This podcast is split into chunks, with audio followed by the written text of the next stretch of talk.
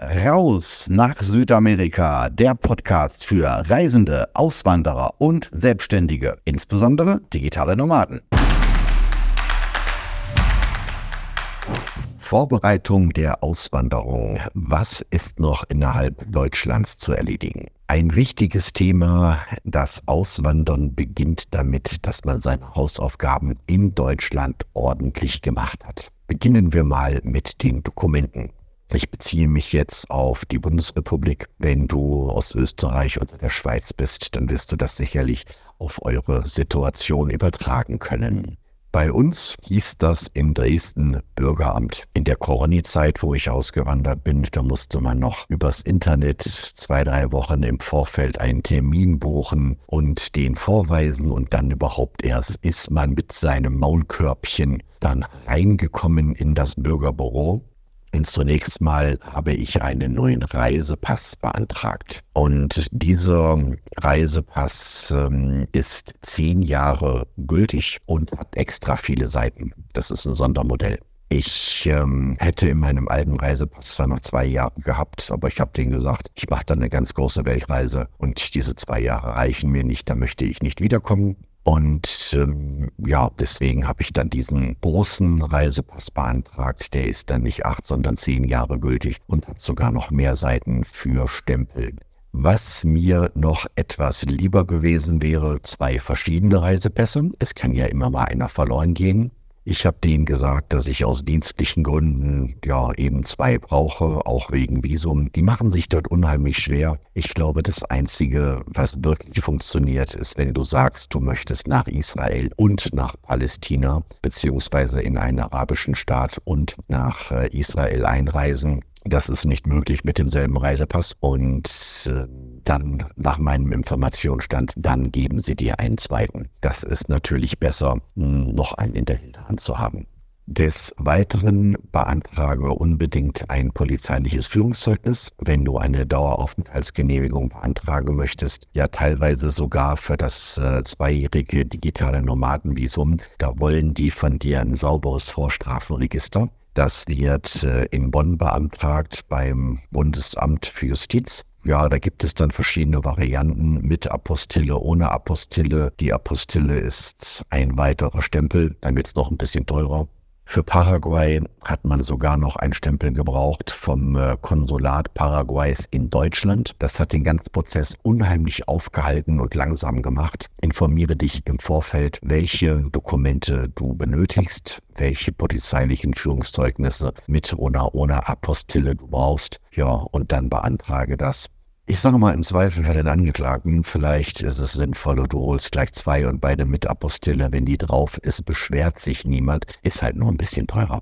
Diese Führungszeugnisse sind in der Regel nur ein halbes Jahr gültig. Deswegen äh, ist es ganz praktisch, wenn du die ja, mit dem richtigen Timing beantragst. Vielleicht ja sogar noch für ein zweites Land. Wer hat, der hat. Es ist unheimlich kompliziert, an so etwas in Deutschland heranzukommen. Eine Möglichkeit wäre dieses neue ähm, Verfahren mit dem elektronischen Personalausweis. Wenn man den einmal beantragt hat, kann man alle Behördengänge dann von der ganzen Welt aus beantragen. Und ja, weil mir das so mit Digitalisierung, digitaler Ausweis, digitales Bargeld, sich da bei mir nur so der Magen umdreht, habe ich das nicht gemacht. So aus heutiger Sicht sagen, das hat mir einige Dinge, hätte es mir leichter gemacht, wenn ich auf diese Möglichkeit hätte zugreifen können. Denn äh, ich muss immer wieder zu Konsulaten und Botschaften gehen, auf Termine warten. Das ist alles sehr viel teurer geworden. Ansonsten, ich war in Deutschland privat krankenversichert. Die habe ich ähm, gekündigt, nahtlos, als meine internationale Krankenkasse dann begonnen hat. Die haben mir dankbarerweise noch zwei Monate zurückerstattet. Ne? Du bist mit deiner deutschen Versicherung in der Regel drei Monate im Ausland versichert. Danach gilt sie nicht mehr. Ja, für mich ging das dann fließend über und habe mich gefreut, dass ich da Geld wieder bekomme.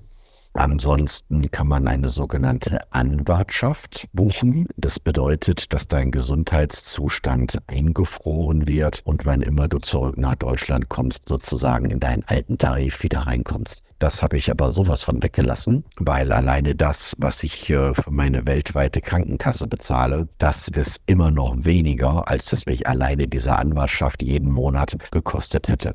ergibt also in meinen Augen keinen Sinn. Je nachdem, was du für ein Setting anstrebst und wie du im Ausland Geld verdienen möchtest, könnte es eine Überlegung sein, dass du dir für knapp 35 Euro ein Gewerbe anmeldest, dir einen Gewerbeschein holst in Deutschland damit hast du zunächst mal die Möglichkeit, Rechnungen zu schreiben. Steuerlich ist eine LLC in den Vereinigten Staaten deutlich sinnvoller und besser. Aber das sind dann natürlich auch mal wieder, ja, 2000 Euro Gründungsaufwand. Wenn du klein bist und Geld sparen möchtest, dann ist es ähm, sinnvoller, ein deutsches Unternehmen zu haben, ein Einzelunternehmen. Du bist damit begrenzt steuerpflichtig, nicht mit dem gesamten Einkommen, sondern lediglich das, was diese Firma erwirtschaftet. Wenn du eine LLC hast, kannst du dich auch komplett steuerlich aus Deutschland abmelden und zahlst gar nichts mehr. Ist natürlich besser. Langfristig bei kleinen Einnahmen lohnt sich das noch nicht unbedingt. Ebenfalls habe ich mir einen neuen Führerschein beantragt, der mir de facto im Ausland nichts bringt. Da müsste man noch einen äh, internationalen Führerschein dazu beantragen, dass man überhaupt damit fahren darf. Und der ist auch nur für drei Jahre gültig. Das ist äh, also auch was eher kurz-mittelfristiges. Man kann in Paraguay so günstig einen lokalen Führerschein bekommen. Da ist das der ganze Stress äh, eigentlich nicht wert. Mag jetzt in anderen Ländern wieder anders sein. Ich konzentriere mich hauptsächlich auf, ähm, auf Paraguay. Wenn du deine Wohnung auflöst, für mich gab es so ein System mit ja, drei Kisten. Das kleinste ist, was will ich wirklich mitnehmen? Ich reise mittlerweile mit äh, 8 Kilo durch den Kontinent. Eine etwas größere Tasche mit knapp 20 Kilo habe ich noch in einem Schließfach in Panama City. Das war meine erste Destination. Das habe ich mitgenommen. Und ich stelle fest, je weiter ich reise, desto leichter werde ich, weil ich mich von immer mehr Sachen verabschiede und merke, ich brauche sie eigentlich nicht. Das hätte ich mir nie vorstellen können, als ich so gepackt habe. Ja, die zweite Kiste ist ähm, konkret eine Europalette. Da habe ich äh, sieben Kisten draufgestellt, also drei Kisten die erste Lage, drei Kisten die zweite Lage und noch eine Kiste obendrauf. Das sind Dinge, die brauche ich nicht, aber ich mag sie. Das sind Nostalgie-Dinge, sowas wie äh, Fotoalben aus der Kindheit. Ich glaube, selbst meine Asterix-Comics aus den 80er Jahren habe ich da noch reingedwackt und gesagt, nö, also eigentlich will ich mich nicht von trennen. Es hat überhaupt keinen äh, monetären Wert. Nostalgie, das ist alles, was dazu zu sagen ist. Die dritte Kiste, das sind die Dinge, die ich verschenkt habe an Freunde. In der Corona-Zeit im Lockdown hatten sehr viele Menschen ihre Häuser aufgeräumt und ausgeräumt, mit dort irgendetwas Gebrauchtes zu verkaufen. Das konnte man in dieser Zeit komplett vergessen, denn alle wollten verkaufen ihre gebrauchten Sachen, aber niemand wollte gebrauchte Sachen einkaufen.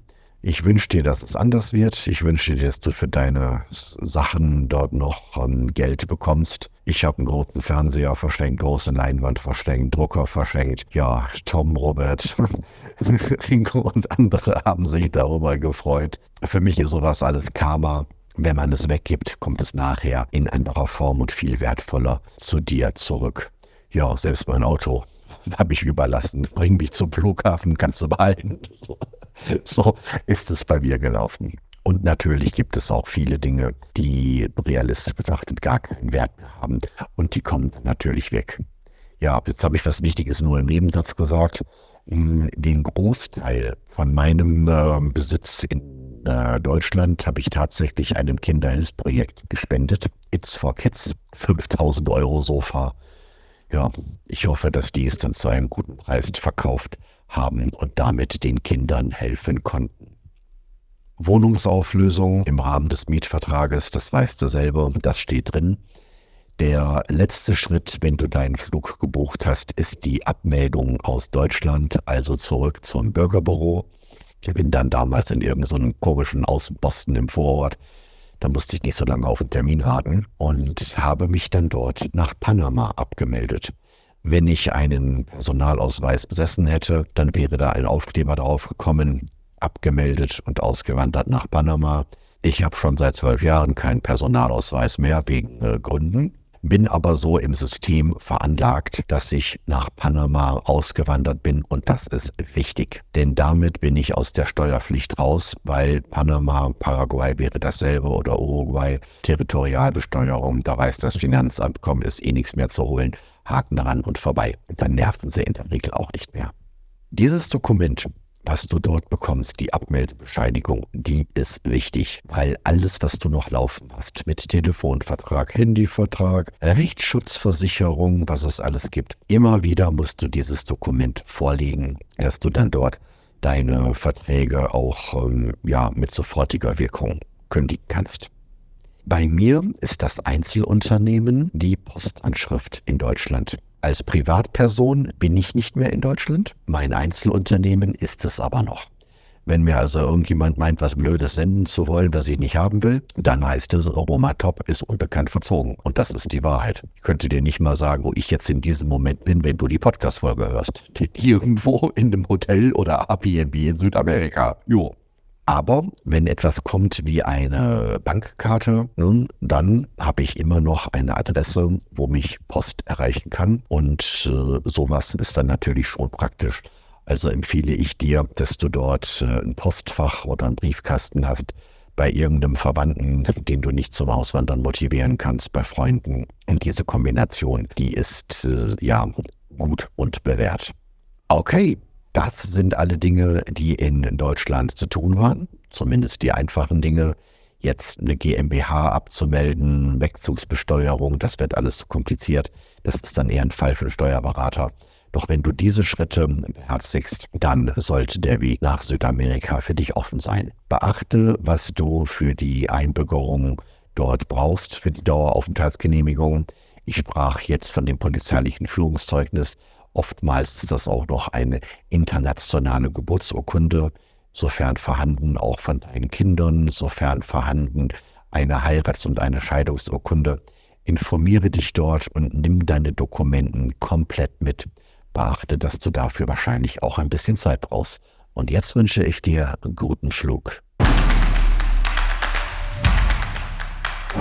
So, das war's für heute. Weitere Inspirationen für dein Leben in Freiheit findest du in meinem YouTube-Kanal Freiheit, Business und Pura wieder. Oder noch besser, lerne uns persönlich kennen. Seit 2021 gibt es den Rausabend, den Infotreff für Reisende, Auswanderer und Selbstständige, insbesondere digitale Nomaden. www.rausabend.de